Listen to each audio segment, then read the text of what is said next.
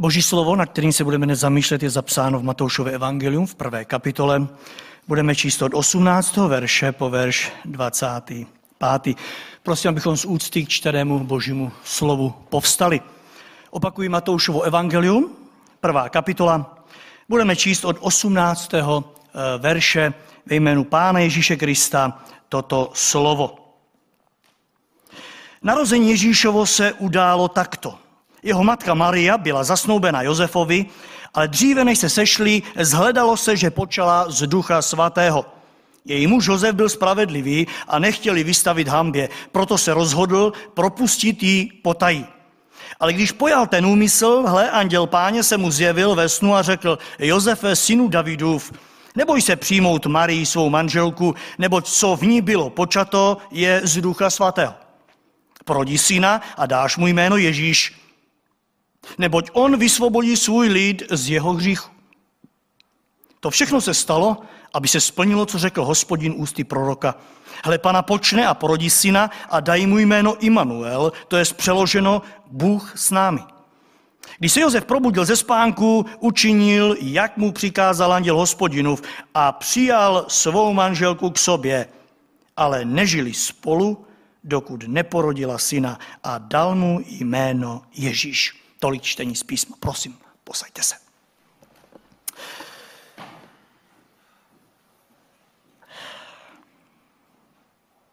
Téma dnešního kázání zní duch prvních Vánoc. Věřím, že každý člověk má v tomto období tendenci porovnávat ty letošní Vánoce s těmi, které známe z uplynulých let. A jaký lidem vychází výsledek, jistě víme. Můžeme to posoudit podle toho, jaký výsledek vychází nám. Letos je prostě všechno tak trošku jiné. A tak bych velmi rád, bratře a sestry, kdybychom letošní Vánoce neporovnávali ani s těmi minulými, ani s těmi předminulými, ale kdybychom je porovnali spolu dnes s těmi prvními, o kterých jsem četl v tomto slově. Věřím totiž, že oni by nám měli být tím nejlepším příměrem. Ano, je zapotřebí vyhnout se všemu tomu, co se nám na těch pravých Vánocích přichytilo a co se jich stále drží. Ano, mám na mysli z toho světského a dát jim tu pravou náplň. Proto téma kázání zní duch prvních Vánoc. A možná, že až si tohoto ducha prvních Vánoc dnes připustíme blíže ke svému srdci, tak zjistíme, že ty letošní Vánoce nás v žádném případě neochudili. Ale naopak možná zjistíme, že nás obohatili. Tak tedy pojďme k následujícím čtyřem prvkům, které chci v tomhle kázání vyzvednout. Tím prvkem je, že první Vánoce, drazí moji bratři a sestry, byly oslavou jednoduchosti. První Vánoce byly oslavou jednoduchosti. Pokud v tomto vesmíru existuje někdo, kdo si může dovolit luxus, tak víte, kdo to je? Je to Bůh. Pokud v tomto vesmíru existuje někdo, kdo si může dovolit, řekněme, takový ten impozantní projev elegance, pak je to Bůh. A pokud existovala v historii nějaká příležitost k vyjádření této elegance a tohoto impozantního projevu, Věřte mi, že to bylo právě ve chvíli, kdy Ježíš Kristus přicházel na tenhle svět. Byla tomu dána úplná, naprostá příležitost. Přesto ale Ježíš Kristus, syn Boží, se narodil v doslova šokující jednoduchosti. A byl také oslavován s nepředstavitelnou jednoduchostí. Při narození princů, budoucích králů, císařů tohoto světa, už jsem tady včera trošku o tom zmínil, nacházíme na tomhle světě obrovskou pompéznost od samotného počátku.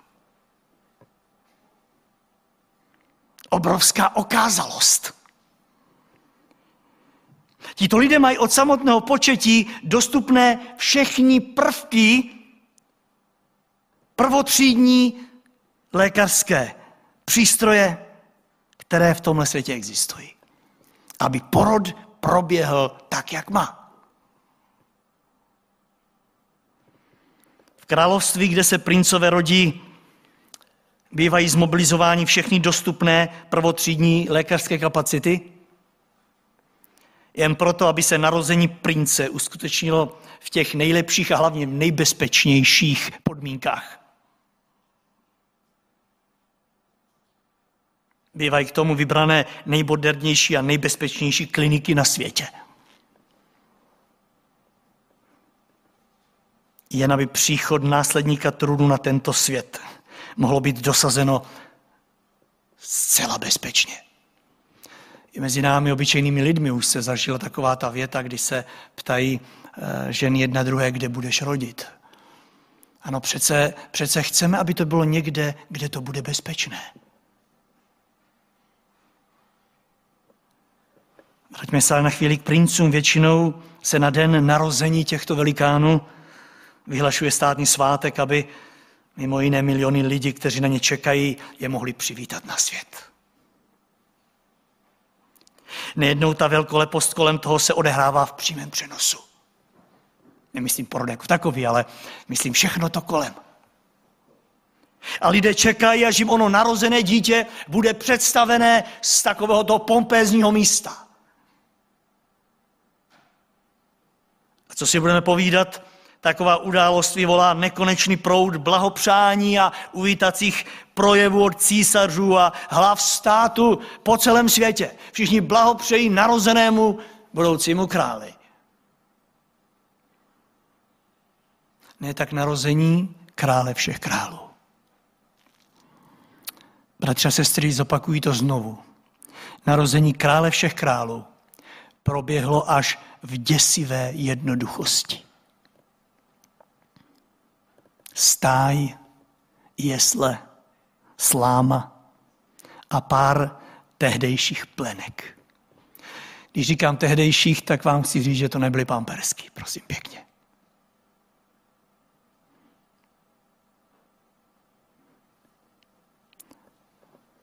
To byla klinika, na které se narodil Ježíš Kristus.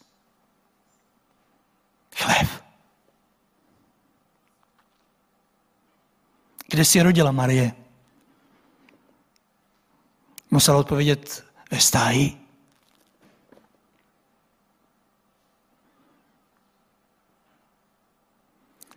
A pokud jde o v té době miliony lidí v království, ti to nijak zvlášť neprožívali. Když se měl v Anglii narodit princ, ještě nedávno, tak jsem viděl v televizi, že někteří nocovali, aby, aby byli u té zprávy jako první. Nocovali tam venku, u plotu. Udělali tam stany a když se narodil král všech králů, nikdo to nestál. Lidé měli své starosti a své obavy, protože v Herodově paláci vládlo podezření a teror. A když se zarmoutil Herodes, kdo se zarmoutil spolu s ním, jak to říká Bible? Celý Jeruzalém.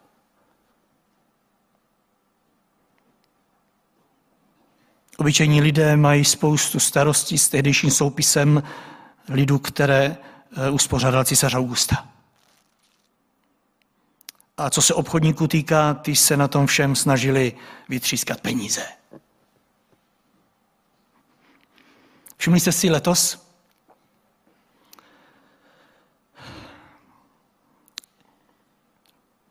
Svět se bál omezení před Vánocemi ne proto, že nebude moci být na oslavách Pána Ježíše Krista, narození, ale proto, že nebude moci otevřít obchody.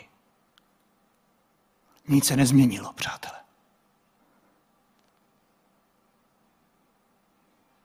Na spasitele světa neměl nikdo čas ani místo. Pouze několik nevzdělaných pastýřů a několik pohanů z řad mudrců, kteří byli pro židy ohovnosti, se stalo svědkem tohoto božího díla. Nevíme, kolik pastýřů, kteří navštívili Pána Ježíše, mělo v té době vystudovanou královskou akademii a znalo královskou etiketu. Jak se chovat. Nevíme, kolik z pastýřů umělo hrát na klavír a na kytaru. Nevíme. Vlastně víme. Víme to moc dobře.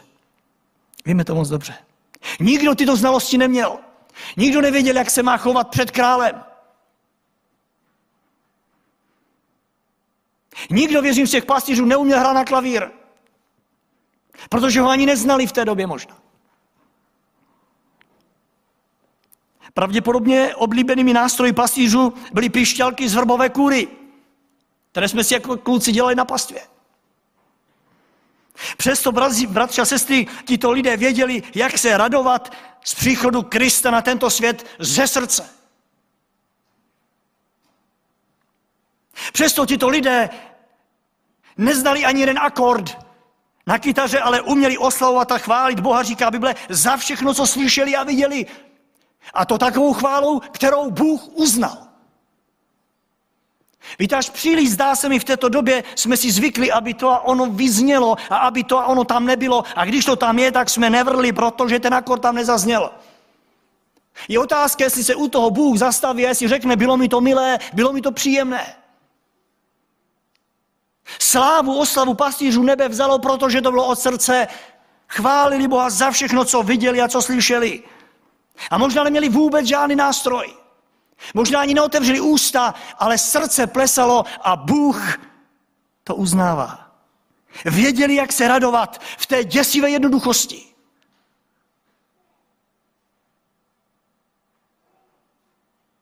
Boží sláva, o které se anděl zmiňoval ve své písni, neměla nic společného se světem, ani s barvami, ani s přepichem, ale s jednoduchostí a s pokorou. Boží sláva se totiž projevovala pokorou Boží. A tak se ptám, jak bychom měli oslavovat narození Pána Ježíše během těchto Vánoc?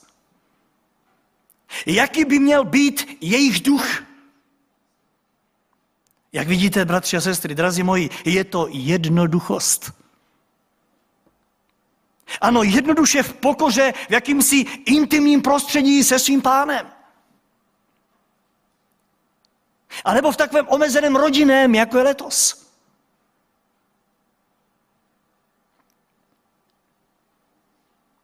Pán Bůh nám i tím letošním omezením ukázal, že nevždy ho všechny ty mega obřady a mega náboženské vánoční představení vyvyšovaly. I když nemám nic proti ním a, vždy jsem si je užíval, když, eh, když se setká hodně, bož, eh, hodně lidí, hodně křesťanů.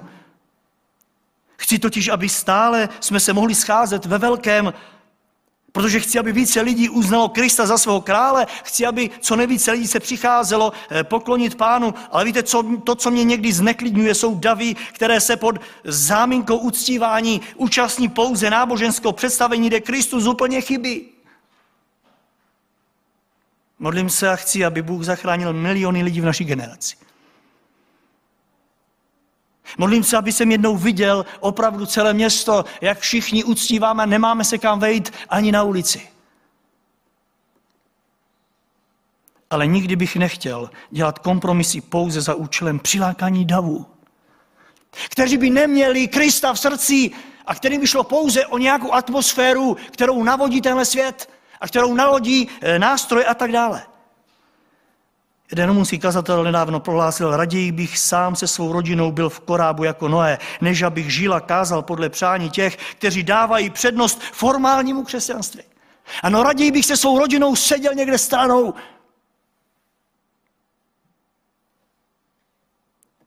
A že toho formálního křesťanství i během každých Vánoc v tomhle světě je požehnaně. Někteří přichází pouze na štědrý den, letos ani to jim nebylo umožněno na půlnoc. Je známo, že každý rok tyto svátky slaví více než miliarda lidí. Právě se ptáme, kde je zbylých pět miliard, ale my nesmíme zapomenout, že i letos, a hlavně letos zaznívají do tohoto svátku spasitelova slova z Matouše 7, 13, 14. Vejděte těsnou branou. Ano, i když, i když vás je hodně a i když, i když i když vejděte těsnou branou. Protože prostorná je brána, široká cesta, která vede do záhuby a mnohé těch, kdo tudy vchází. Ale těsná je brána, úzká cesta, která vede k životu. A teď to slovo, které mě častokrát velmi sevře a málo kdo ji nalezá. A tak moc prosím, vpustme do svých srdcích tohoto ducha jednoduchosti v tomto roce. Nenechme na nás zapůsobit davy, které utíkají za okázalosti a podívanou, ani za takzvanými křesťany, kteří jsou pouze o Vánocích zbožní a po Vánocích už to na nich vidět není. Není to smutné? Připojíme se, bratři a sestry, i během těchto Vánoc těm, kteří chodí s Kristem ve svém srdci každý den. A chtějí mi být my. Chtějme se připojit k těm, kteří ho milují a hledají v atmosféře pokory a v jednoduchosti. A uctívejme Pána těmi dary, které nám dal. Za druhé vám chci říct, že první Vánoce byly oslavou čistoty. Nevím, jestli jste si dali někdy ten čas a všimli, všimali si na prvních Vánocích tohoto ducha čistoty. Já si dovolím říci, že na prvních Vánocích bylo všechno tak čisté, že když o těch věcech mluvíte, tak cítíte potřebu volit slova velmi opatrně, abyste tu dokonalost čistoty neskazili. A prosil bych, udělejte si čas a projděte si eh, vánoční eh, poselství, jak nám je Bible zaznamenává, právě za účelem, že budete sledovat čistotu. A zjistíte, že potřebujete zmlknout. Jen pro naši správnou orientaci. Pomysleme na morální čistotu Matky Pána Ježíše Marie za kterou anděl přichází a která na jeho slova, že počne a porodí syna, reaguje s tak čistou myslí, že nám v této době doslova zatrne.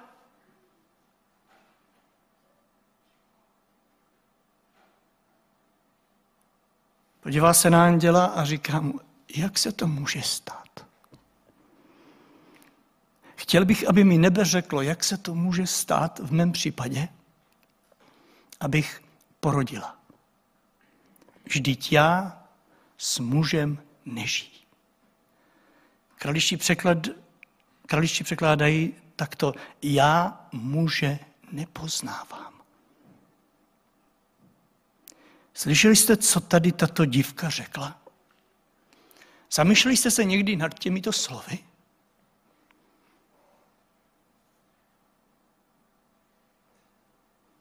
Tato dívka řekla, že nemá ve svých letech ještě žádnou sexuální zkušenost. Slyšeli jste to? Je zralá na to, aby porodila, ale nemá žádnou zkušenost. Pozor, připomínám, byla už zasnoubená s mužem. Nechodila s někým. Byli zasnoubení a ona se podívá anděli eh, do očí a říká, já nemám zkušenosti s mužem, pane. Jak se to vůbec může stát? Ano, Maria byla Bohem, před Bohem nalezena jako čistá. Mohla se podívat do očí božímu poslu. protože věděla, že její tělo je chrámem Ducha Svatého. A že ho udržuje v čistotě.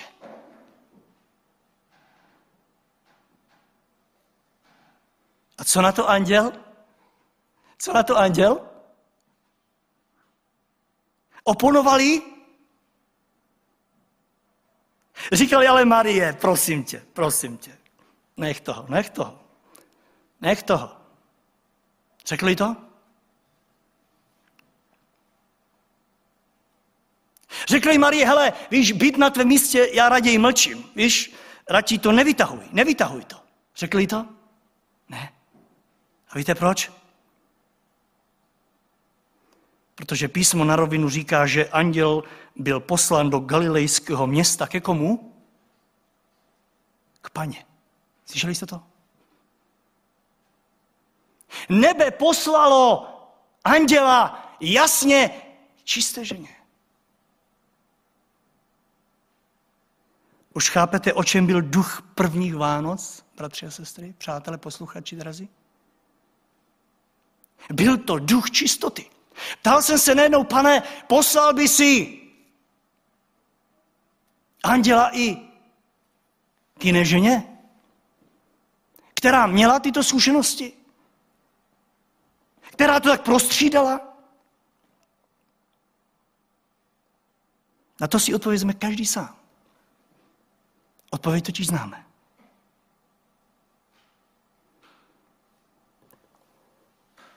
Jak divně to zní v roce 2020, že? Když jsme si Vánoce posunuli někam o hodně dál, i v církvi Kristově.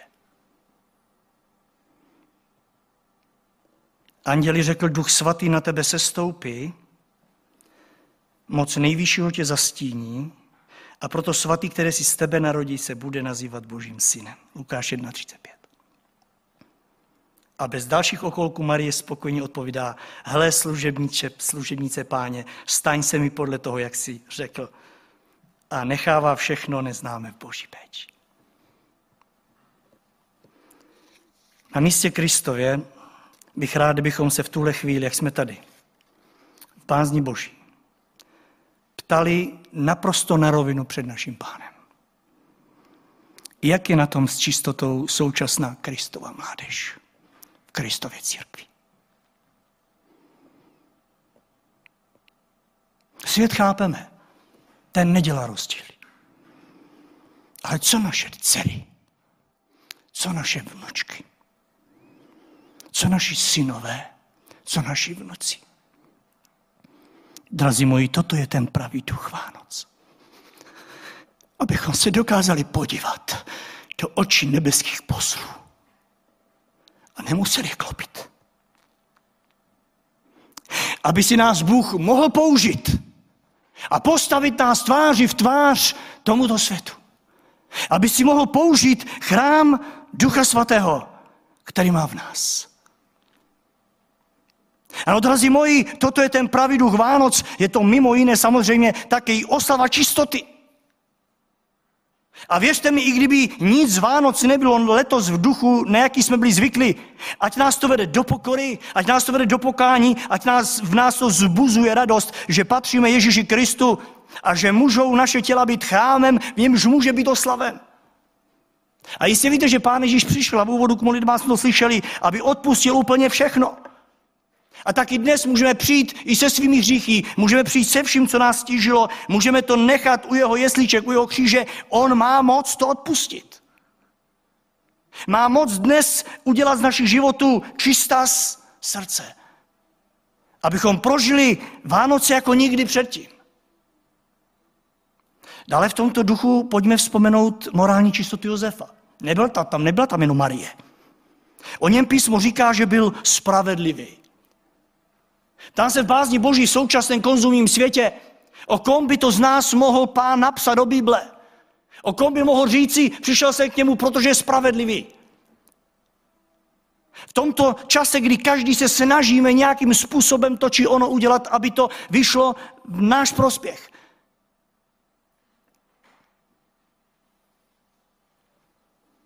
Vzpomeňte si na skutečnost, že když nad Marí začalo vyset podezření z morální nevěry, tak Josef byl postaven před obrovskou zkoušku, kterou si možná nikdo z nás mužů nezažili. Josef byl postaven před, tí, před zkoušku, co teď budu dělat. A víte, co udělal? Byl připraven vzdát se své stoubenky ve prospěch Boha. Víte, my v tomto popisu najednou vidíme jenom to, že Josef si nechtěl vzít ženu, která mu byla nevěrná. Tak se na to někdy díváme, když si to čteme. Ale to by býval mohl nechat ukamenovat. Kdyby prahnul po jím, po, pomstě, on měl na to páky, aby se díval, jak umírá. Ale on neprahnul po pomstě. Víte, po kom prahnul? Prahl po Bohu. Řekl si, raději propustím Marii, než abych měl podíl na jejím hříchu a přišel o boží požehnání. Ne, nevěděl, jak tomu ve skutečnosti je. Nevěděl, jestli je tam nevěra nebo ne. Ale věděli jedno, raději si vyvolím Boha, než abych měl podíl na hříchu této ženy. A až boží nadpřirozený zásah ho v tom zastavil. Jak mimořádná lekce věrnosti pro současnou generaci, že? Pro generaci, ve které je tolik mužů a chlapců připraveno opustit Boha pro takzvanou současnou Marii, ať už skutečnou, anebo virtuální, které přitahuje k hříchu, ať už přímo, nebo prostřednictvím internetu a televize a tak dále. A tak dále. Kolik mužů je ochotno zvolit si Boha ve prospěch různých Marií, kterým přichází pod ruku. Víte, co udělal Josef? On zůstal věrný Bohu. Proto Bible říká, že byl spravedlivý. Rozhodl se zvolit si svého pána. A zůstal mu věrný. A to dokonce i tehdy, když jim Bůh zasáhl velmi tvrdě a nekompromisně do jejich plánu. Jen si představte, že Bůh těmto dvěma odložil libánky téměř o rok. Čteme u Matouši 24, že když se Josef probudil ze spánku, udělal to, co mu přikázal anděl páně, pojal Marii za manželku a teď poslouchejte. Ale nežili spolu, dokud neporodila syna a nenazval jméno jeho Ježíš. Bok po boku, ale nežili spolu. Mohli byste najít lepší důkazy o sebeovládání? A přitom nesmíme zapomenout na to, že Josef i Marie byli fyzicky zdraví a tudíž byli v obrovském pokušení. Oni ale, říká Bible, setrvali v morální čistotě. A po té tvrdé zkoušce abstinence, která trvala téměř rok, jim sám Bůh nakonec nabídne lístek na svatební cestu. A víte, kam byl? Kde byl ten cíl svatební cesty? Egypt. Ale pozor, ne k moři, ani k návštěvě pyramid, ale za účelem schovat se tam před Herodem, který chce Ježíše zabit. Bratře a sestry, přátelé drazí, pojďme si v tomto směru položit otázku, jaký je ten správný duch Vánoc. Jak vidíte, je to mimo jiné duch čistoty. Ano, první Vánoce byly mimo jiné oslavou čistoty. Ano, je absolutní morální čistoty. Byly to Vánoce v duchu totálního sebeovládání. S plným vědomím, že tělo božích dětí je chrámem Ducha Svatého. Pevné touze být připravení vzdát se všeho, co by nás mohlo pošpinit a narušit nám ten následný vztah s Bohem. Víte, naše začátky nejsou uh,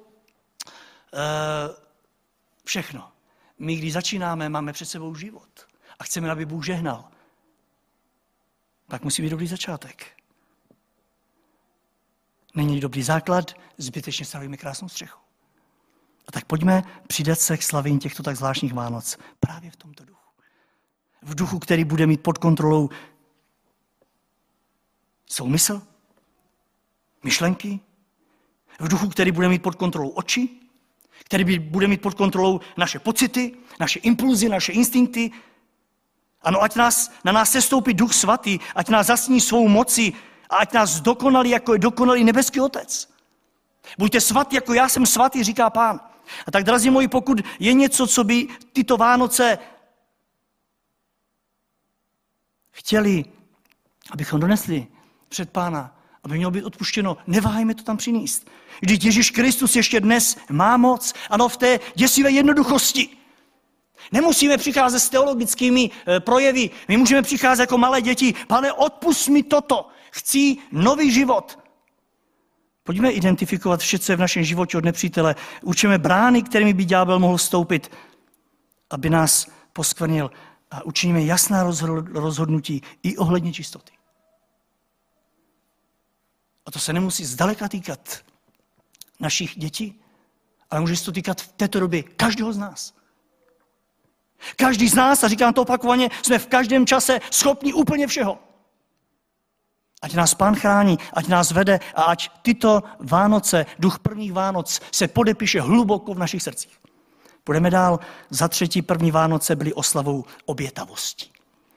Víte, skutečně první Vánoce nebyly oslavou takového toho sebeutěšení, ale obětavosti. My někdy během Vánoce eh, utěšujeme jedni druhé. Včera jsem s eh, legrací eh, říkal své rodině, jsme jak pohané. Já vám a vy mě. Tak to dělají pohané. Dáme a očekáváme. Ale víte, Vánoce jsou nejenom o sebeutěšení, kdy jeden druhému, tak to cítíme i když dostaneme nějakou sms že jo, vánoční. Ale když nám napsal, tak mu odepíšeme, ne? Říkáme to tak nahlasné, možná tak v srdci. Když už mi napsal, tak mu odepíšu. Všichni lidé, kteří se účastnili události prvních Vánoc, oni, oni nic nečekali, ale byli ochotní dát. Projevovali vysokého ducha obětavosti počené pánem Ježíšem Kristem, Josefem, Marii, pastýři a mudrci. Ano, ti, kteří se otevřeli pro jiného ducha a v něm se hluboce starali o osobní pohodlí, kteří jenom čekali, ti už tenkrát zůstali bez Krista. Ano, už tenkrát byli lidi, kterým, eh, který, kterým stačil ten takzvaný štědrý den. Protože se otevřeli jenom pro to, co mají dostat, ale ne pro to, co mají dát. Zkusme se ptát, kdo by mohl objektivně posoudit Ježíšovu oběť, kterou přinesl už svým narozením na tenhle svět. Kdo by to objektivně mohl posoudit? Ve srovnání se slávou, kterou měl v otci, by i palác Heroda nebo císaře Augusta byl jeslemi ve chlévě. Nikdo z nás totiž ještě v nebi nebyl, abychom eh, mohli mít realistický pohled na slávu, kterou měl syn v otci. Nikdo to nevíme, neumíme to představit. Proto jsem si jist, že plně pochopíme pokoru Ježíšova příchodu na tento svět, až poté, co dosáhneme nebe. Až půjdeme do nebe, tam ne, že v prvé řadě uvidíme tu jeho velikost a pompeznost, my v prvé řadě v tom všem uvidíme jeho pokoru. Něco, co teď tady přehlížíme. Představou Kristově pokoře, ale můžeme už dnes získat právě tím, že budeme sledovat, co nám svým narozením předvedl. Ano, porovnáním oslaveného těla, které má ve zjevení, a taky křehkého pozemského těla představeného v Izajáši 53. Rád bych, kdybychom se dnes na to podívali. Podívejte se na ten úžasný kontrast. Půjdeme nejdřív do nebe, tak jak nám to Bible naznačuje. Zjevení na 12. Jan říká, obrátil jsem se, abych viděl, kdo se mnou mluví. A když jsem se obrátil, spatřil jsem sedm svícnů zlatých. Uprostřed těchto svícnů někoho jako syna člověka, oděný řízou až na zem a na prsou zlatý pás. Jeho hlava a vlasy bělostné jako sněhobílá vlna, jeho oči jako plamen ohně, jeho nohy podobné kovu přetavenému ve výhni a jeho hlas jako hukot příboje. V pravici držel sedm hvězd a z jeho úst vycházel ostrý dvousečný meč. Jeho vzhled jako když slunce září v plné síle a když jsem ho spatřil, padl jsem k jeho nohám jako mrtvý. On ale vložil na mě svou pravici a řekl, neboj se, já jsem první, poslední, ten živý. Byl jsem mrtvý a hle jsem živ na věky věku a mám klíče od hrobu i smrti. Pohled na Ježíše Krista ve slávě. A teď se přenesme a podívejte se na ten kontrast z této země. Izajáš prorok 700 let před Kristem, před narozením Pána Ježíše prohlásil, kdo uvěří naší zprávě. Jinými slovy, kdo uvěří tomu, co budeme říkat o tom, eh, který přijde na tenhle svět. Komu se zjeví páže hospodinova? Vždyť, a teď poslouchejte, vyrostl před ním jako proutek jak odenek z vyprahlé země. Neměl vzhled, neměl ani důstojnost. Viděli jsme ho, ale byl tak nevzhledný, že jsme po něm nevěděli. Byl v opovržení, kdy kdo se ho zřekl, muž plný bolestí, skroušen nemocemi, jako ten, před ním si člověk zakryje tvář, tak opovržení, že jsme si ho nevážili. Byly to ale naše nemoci, které nesl, naše bolesti na sebe vzal. My jsme se domnívali, že je raněn, ubyt od Boha, pokořen, jenomže on byl proklám pro naši nevěrnost, byl zmučen pro naši nepravost, byl trestán a snášel to pro náš pokoj a my jeho jizvami jsme uzdraveni. Co říkáte tomuto kontrastu? Ježíš Kristus v nebi a na zemi. To je nepochopitelná oběť. Co jsem ti dal, pane, a co jsem od tebe vzal? Všimli jste si, o čem jsou Vánoce? Co kdybychom teď ale měli mluvit o dalších aspektech odříkání a oběti Pána Ježíše Krista? Pavel ve Filipským 2, 5 a 8 následně říká, nechtě mezi vámi takové smýšlení, jako je v Kristu Ježíši, který způsobem bytí bylorovém Bohu přece na své rovnosti nelpěl, ale zmařil sebe sama, vzal způsob služebníka, stal se jedním z lidí a v podobě člověka se ponížil, v poslušnosti podstoupil i smrt, a to smrt na kříži. A teď pojďme k duchu prvních Vánoc. V případě lidí, o kterých nám písmo mluví. Co tam zjišťujeme? Příkladem sebezapření a sebeobětování je jak Marie, tak Josef. Stejně tak mudrci, ale i pastýři. Pro každého z nich byly Vánoce obrovskou obětí. Obrovskou obětí. A co my? Co pro mě znamená oslavovat narození Pána Ježíše v duchu prvních Vánoc? Znamená to mít je stejné jako v loňském roce, nebo jako v dětství, jak jsem byl zvyklý? Ne. Znamená to být připraven na oběť, být připraven na odříkání a být připraven na službu. Víte, Vánoce nejsou svátky, ve kterých čekáme, až nám všichni budou sloužit, až nám někdo něco dá. Ale jsou to svátky, ve kterých my se musíme naučit sloužit po vzoru Ježíše Krista ostatním. Ano, Bohu a lidem kolem nás. Počínaje těmi naší, tou naší rodinou, ale také domácí víry. Ano, sporem a církvi, v níž jsem členem. Víte, Vánoce nás učí vzdát se sobectví, vrátit pohledy od nás k těm kolem nás, abychom identifikovali ty, kteří potřebují naši pomoc a zdary, které nám Bůh dal, snažit se sloužit.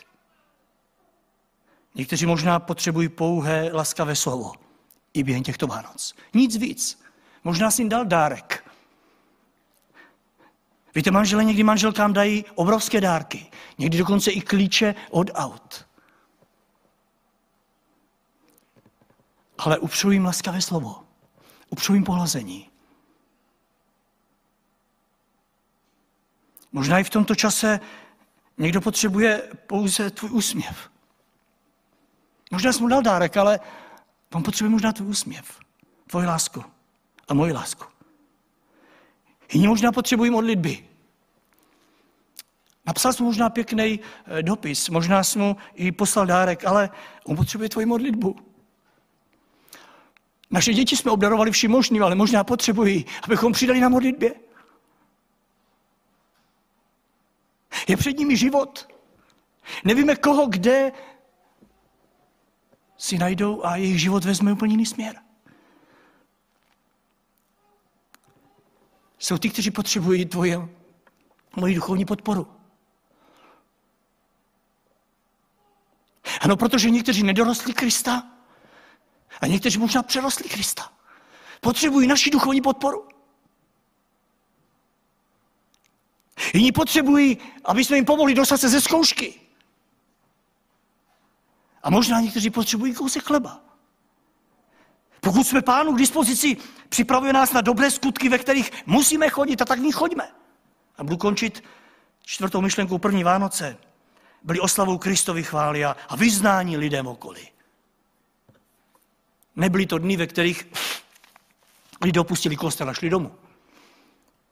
Shodeme se jistě na tom, že Vánoční svátky souvisí s tím, že to, co lidé přijali, ať už pastýř nebo mudrci, tak s tím nutně šli dál. Vánoce, které ještě donedávna jsme znali, souvisely s koledami, s písněmi. Bez koled nejsou Vánoce, říkají letos mnozí. Vyrůstal jsem ve vesnici, kde jsme na Vánoce celou noc všichni mladí z vesnice zpívali celou noc zněly písně po celé vesnici. A představte si, je mi 49 let, nepamatuju, že by někdy se nespěvalo, ale to se nespěvalo. Protože je zákaz vycházení. Prožíváme něco, co jsme neprožívali. Vy jste možná byli zvyklí na jiné, na jiné způsoby. A jak vidíte, není to možné. Tak či tak duch prvních Vánoc i o Kristově chvále a vyznání toho, co jsem přijal v Kristu lidem kolem sebe. A já chci připomenout, že tato oslava nebyla vynalezena lidmi. První chválu přinesli anděle na tuto zem a od té doby je vzorem pro každou pravou koledu, pro každé uctívání, která byla nebo bude ještě někdy napsaná. Lukáš 2.14 říká sláva na výsostech Bohu. Ano, o tom je ta pravá koleda. A na zemi pokoj, lidem dobrá vůle. Ano, skutečná koleda, jak se si jistě všimli, obsahuje dva hlavní prvky. Sláva Bohu a poselství míru lidem. Za prvé koleda je formou uctívání Bohu s chválou. V koledách chválíme Boha za jeho dobrotu, vyjádřenou vysláním jeho syna na svět za naši spásu. Za druhé koleda je způsob šíření dobré zprávy Evangelia lidem, kteří potřebují Krista. Je formou evangelizace, jimž prostřednictvím si uvědomují lidé, že existuje možnost mít pokoj s Bohem, se sebou samými i s lidmi mezi sebou. Otázkou je, kam se zvrkla koleda v této době. Za jakým účelem chodíme tam a onde. Znovu říkám, jak pohane, abychom dali, abychom si vzali. Ale všimněte si, duch prvních Vánoc byl úplně o ničem jiném. V prvé řadě dát to, co jsem viděl a slyšel, a my můžeme říct, co jsem prožil. Pastýři ještě neprožili odpuštění jako my, ale nemohli si ho nechat pro sebe. Jak můžeme mlčet my a jak se to může zvrknout pouze na to tělesné. Vzor koledy andělů vypozorovali ostatní koledníci prvních Vánoc. Pastýři, mudrzí Simon, Anna a další. A čteme, že chválili Boha za jeho lásku a předávali dobrou zprávu o spasení svému okolí. Tak končím otázkou, jak se k tomu postavíš ty? Ano, k tomuto duchu prvních Vánoc otázce chvály.